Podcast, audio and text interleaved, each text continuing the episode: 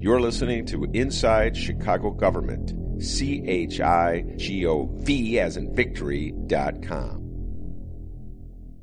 This is Dave Glowacz. It's July 15th, 2013.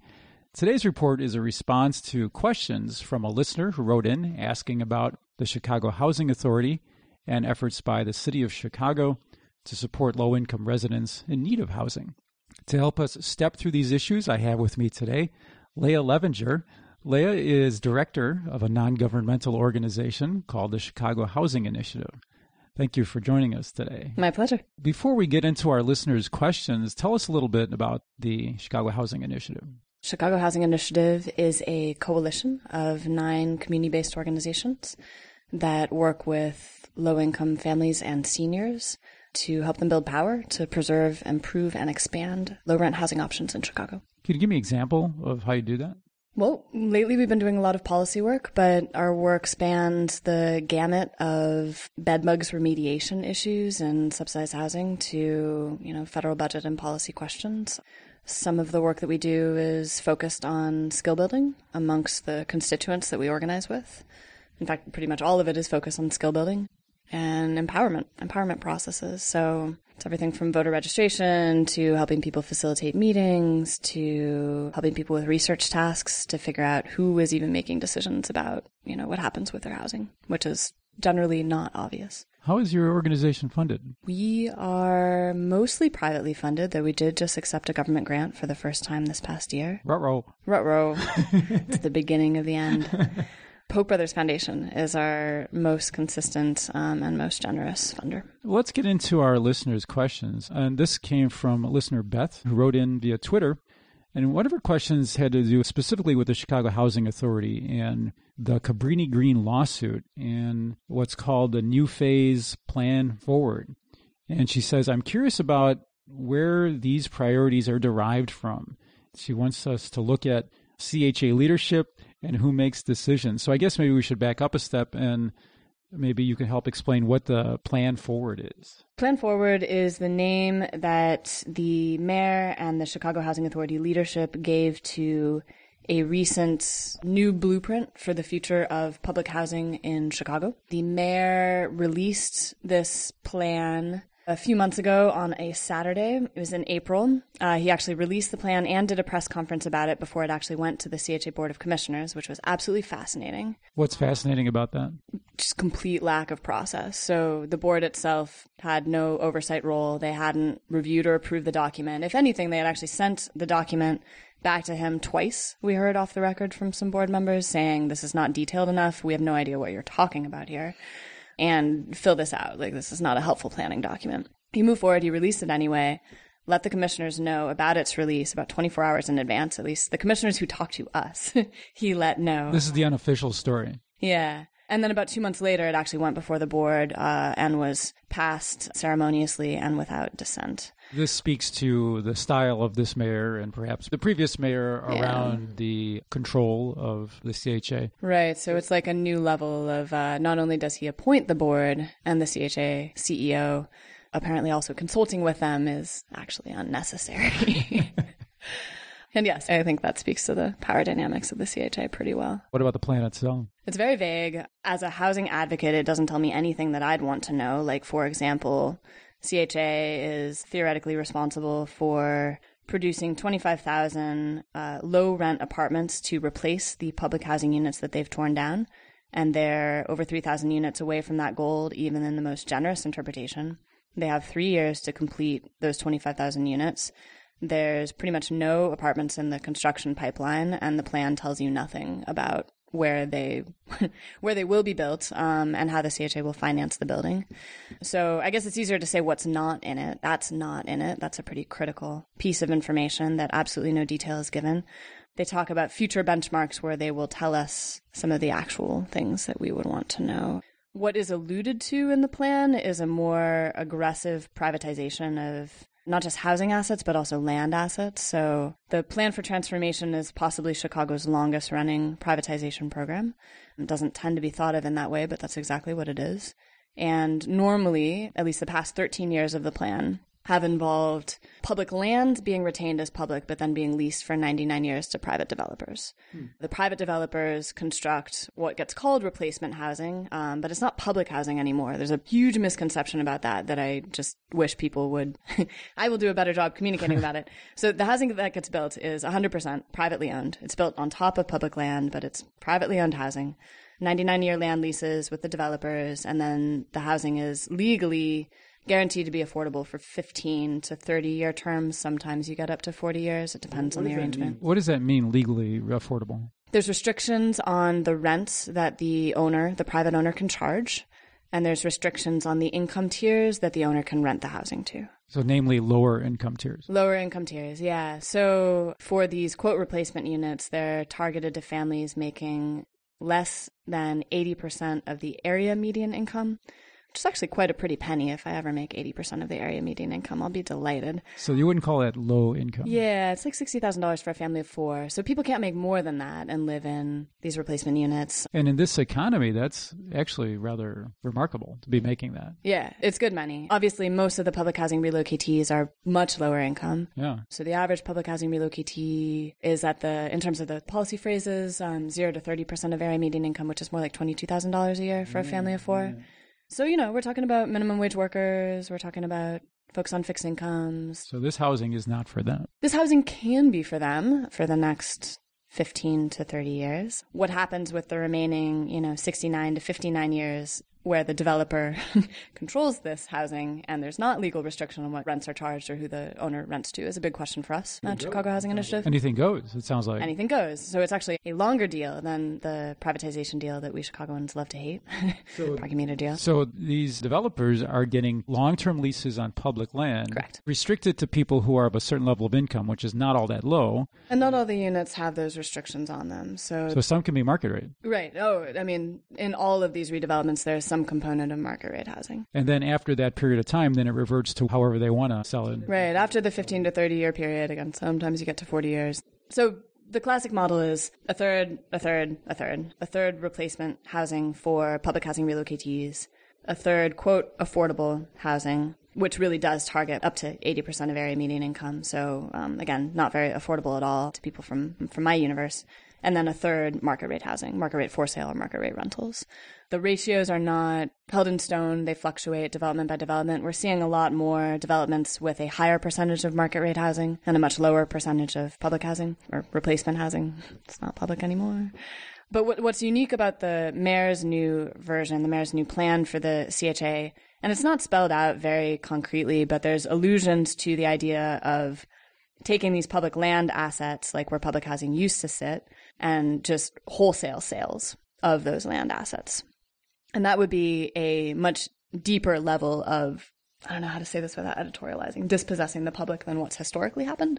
So essentially converting public assets to to private yeah, assets. Private hands, yeah. For Lord knows what reason really. Let's go back to the plan forward. Given that the plan forward doesn't have lots of specifics in it, what do you think the purpose of issuing the plan forward was? That's a great question. My sense is that the purpose of this, you know, it was a it was fanfare more than substance, that's for sure.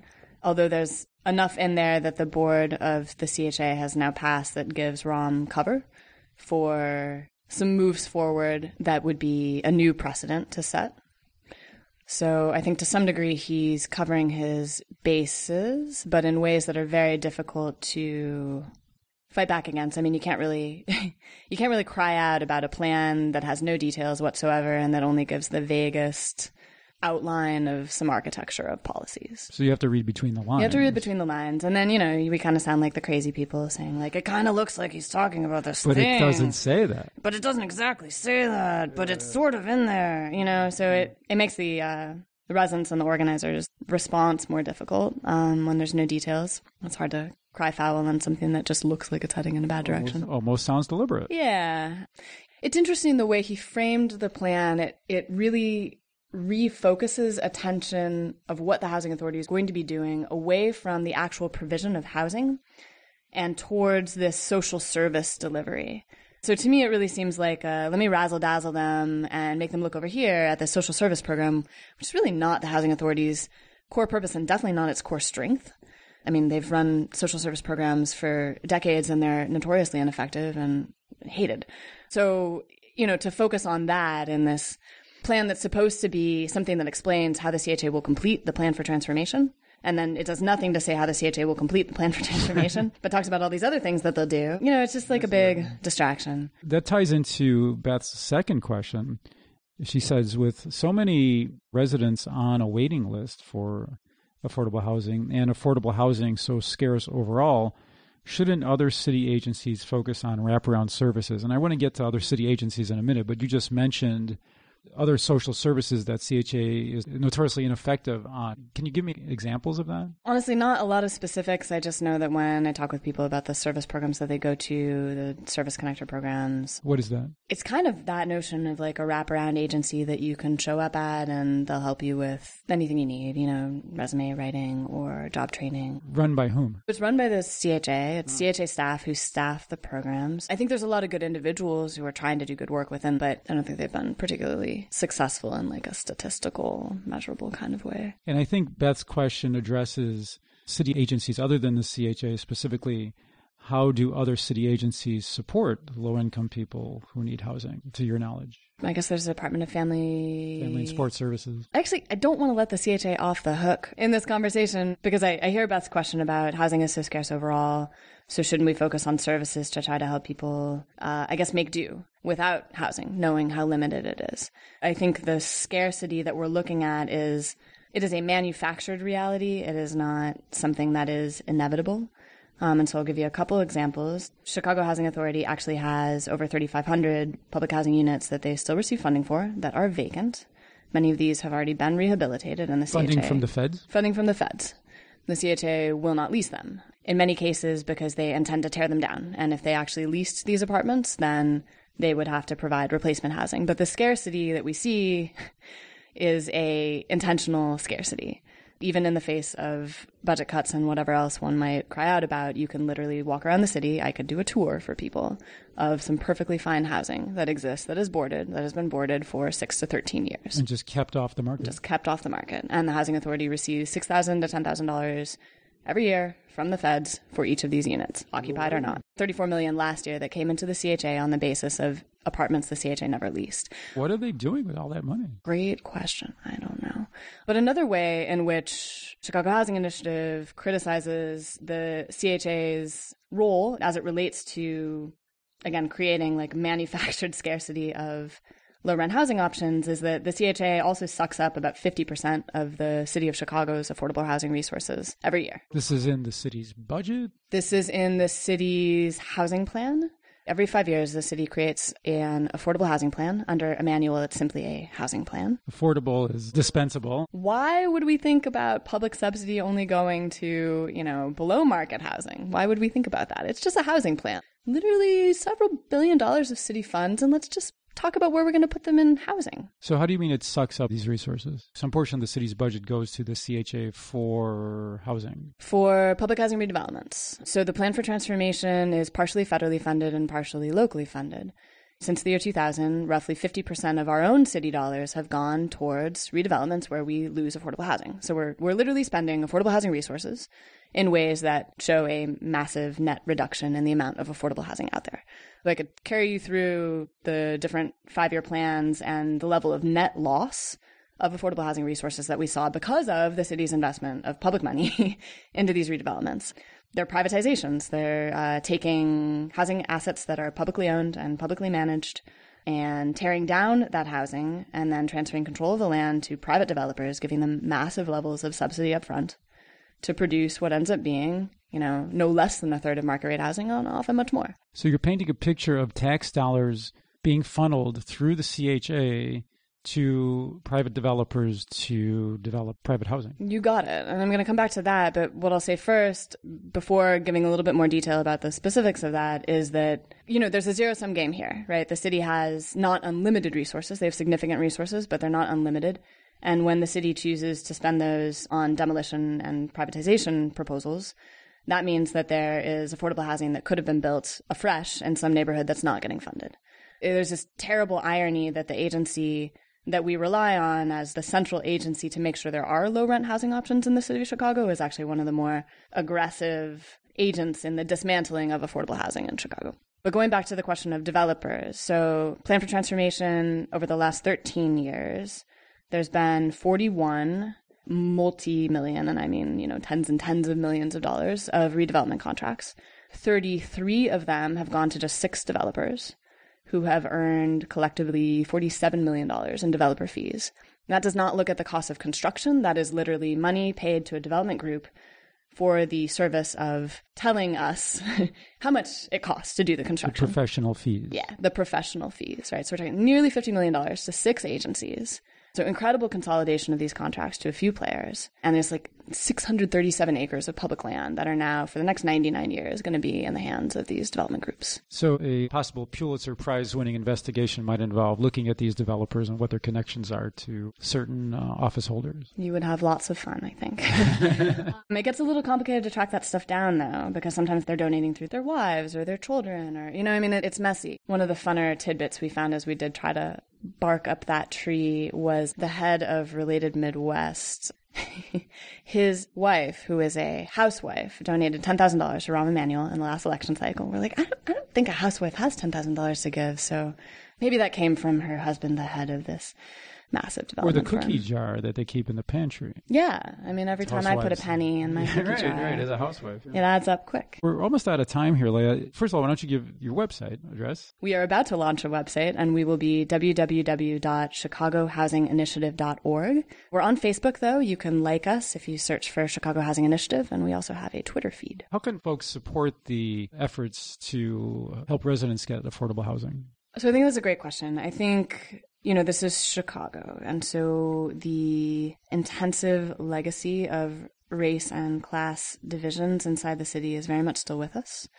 And one of the most significant factors that we deal with is the incredible level of stigma that low income residents have.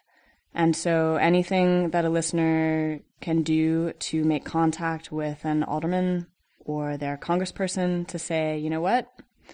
I am down with low income people living next to me because I get that they are the people that serve me my coffee, who I buy my groceries from, who do my dry cleaning, and I'm actually cool with them not just doing all those services for me and then shipping themselves out to the south suburbs. I'm cool with them living near me. That is a really meaningful step. Um, and if more people did it, a lot of this corruption and waste that we see wouldn't be tolerated because the constituents on behalf of whom these dollars flow, people would actually think it matters that they be used appropriately. Got it. That's all we've got time for. Leah, thanks for joining me today. My pleasure. Thanks for having me. Listeners, we welcome your questions and comments and suggestions on future interviews and questions to address. Search for us on Facebook and Twitter. Look for Inside Chicago Government. I'm Dave Glowacz. Thanks for listening.